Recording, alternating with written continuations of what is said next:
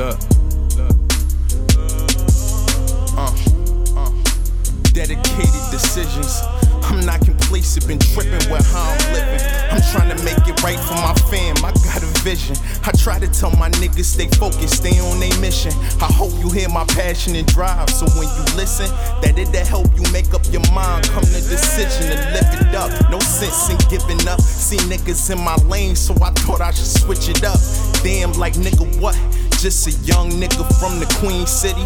The road to victory, praying to bring them bills with me. Yeah, and nowadays I need outlets. So this my input, a little outlook from a young nigga without a clue.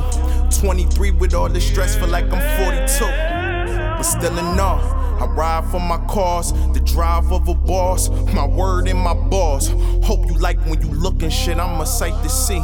Tunnel vision, the money only exciting me. I keep it real, it's the essence in my policy. You a Gucci groupie, my nigga, and I'm a prodigy. I mean, honestly, it's something deep inside of me that make me know I got these niggas number like a lottery. No looking down on me, be higher than the balcony.